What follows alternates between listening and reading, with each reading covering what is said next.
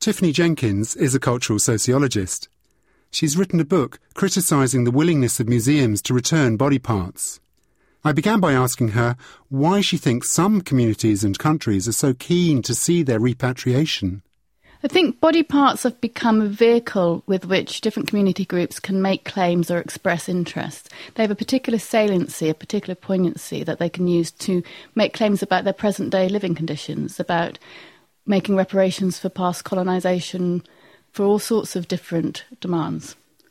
So they have symbolic importance. It's not just that, for instance, in a recent case with the Torres Strait Islanders, people are saying that, look, the souls of our ancestors will be restless until these parts are returned. But you're saying it's not just a matter of that, there's some kind of symbolic importance too. I think human remains always have the potential to be a symbolic object. And if you look across history, you see different interest groups, different political leaders using human remains of either named individuals or communities to make political points. And you can see that happening today. There are questions as to why is this happening today with these particular groups, um, which need to be answered. So, for example, it wasn't something that people used to campaign for. They now do. And I'm interested in why.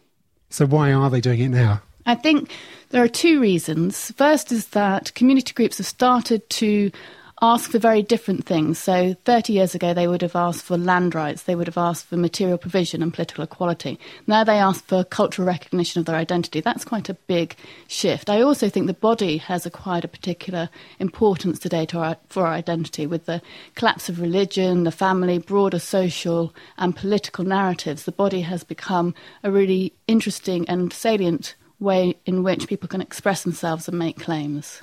The issue of repatriation is quite a recent development. It really began in the late 1970s, early 1980s, and you have to ask why. I think there are probably two really important reasons. One is what's happened to the demands of community groups. So initially they would have asked for material provision, political equality. That's shifted in the late 80s, in, in the late 70s, early 80s to more cultural recognition for demands for repatriation of objects and human remains. You also have a shift within the museum community Whereas 100 years ago, even 50 years ago, they were very confident. They knew exactly what they were doing. Their purpose was to develop and disseminate knowledge, to research these human remains or research the communities in which they came from and tell us about it. They are no longer confident about that. So they are actually, in many cases, keen to repatriate human remains to community groups because they feel that the institution in the past has wronged them. If we take a particular case, the Torres Strait Islanders have recently made claims on objects, body parts that were in the Natural History Museum in London, and successfully had those repatriated. Now, it's complex in that kind of case because there are questions about how the parts were acquired and whether they were legally acquired or looted. And there are also questions about why people should repatriate. Is it somehow making amends for past wrongdoing in terms of imperialism, or is it perhaps having a reverence for somebody else's religious beliefs about the importance of the integrity of the body in the particular place where burial took place. What do you think is going on in a case like that? I think in a case like this, you have a number of successful repatriations that have already occurred that have encouraged community groups to make similar claims because they, they can see that they're effective and it gives them recognition. So I think really that's what happened with this community group. Um, I think the Natural History Museum were keen to repatriate, whilst there was undoubtedly divided reaction within the institution and a lot of fighting within the institution. In a way, repatriation was a big, big media storm here in Britain. And I think what it does for the institution is it gives them some sort of legitimacy. By saying, we are sorry, we no longer want to do this, they are saying, we distance ourselves from our past, which is no longer credible. So it is, in a way, a kind of authorizing process for the institution. And do you agree with this repatriation of body parts? I don't agree for two reasons.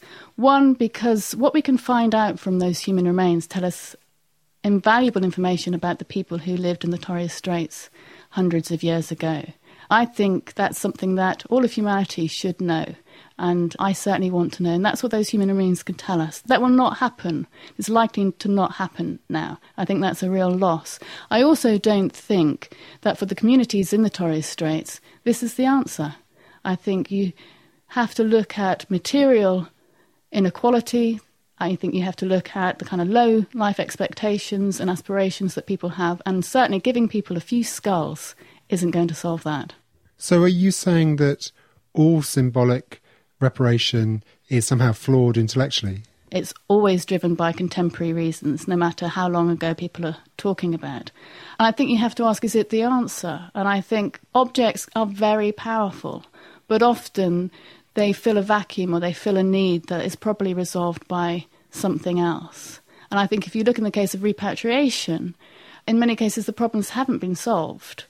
Human remains have gone back, they've been buried, and community groups are still asking for something because, in a way, it's the asking that is what they feel empowers them. It's that kind of interaction between the institution and the community group that this is really what this is about.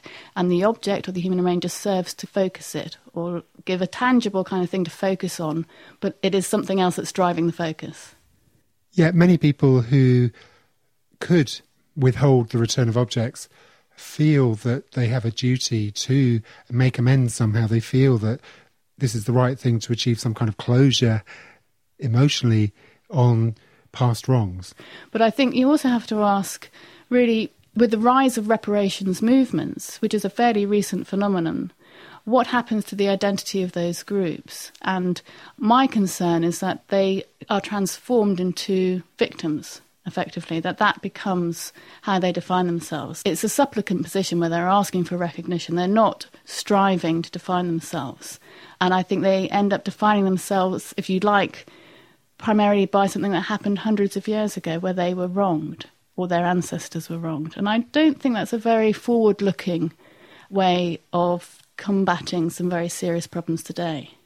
There was a, a, a political leader used to say, I think, in South Africa, when people died, don't mourn, organise, i.e., let's sort out the problem. We can't revel in the past, no matter how awful it is. And I think what we are doing today, or what community groups are doing today, and being encouraged to do so today, is revel in past wrongs. And that is not very empowering. Do your arguments apply not just to body parts, but to art objects in museums as well? Pretty much, yes. But I do think there is a difference between an art object, and, or rather just an object, and human remains. That is primarily a human being's response to it. That's different.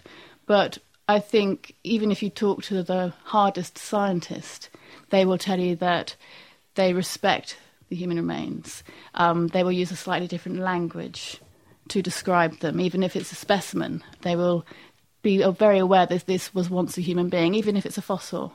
Um, there's something about our response to human remains that makes them slightly different to objects. And yet, museum curators seem quite happy to put Egyptian mummies on public display, knowing full well that the pharaohs or whoever they were didn't want their bodies to be removed from tombs. They went all out to prevent grave robbing taking place because that, that would affect their chances in the afterlife. That's right. We know that there are many things in museums, as well as Egyptian mummies, that were meant to be buried forever. But I think we've made the right decision, actually, that the living decide, and it's our interests that decide uh, what goes in a museum, and we are not dictated to by what the Vikings wanted or what the what the mummies wanted, because actually I feel we can respect them much more by finding more about them. I think Egyptian mummies in museums are a incredibly popular and get people in, particularly kids, but they just tell you about another time and another place that you almost can't imagine. But it just gives you that connection to the past, and I think that's incredibly valuable. The Open University.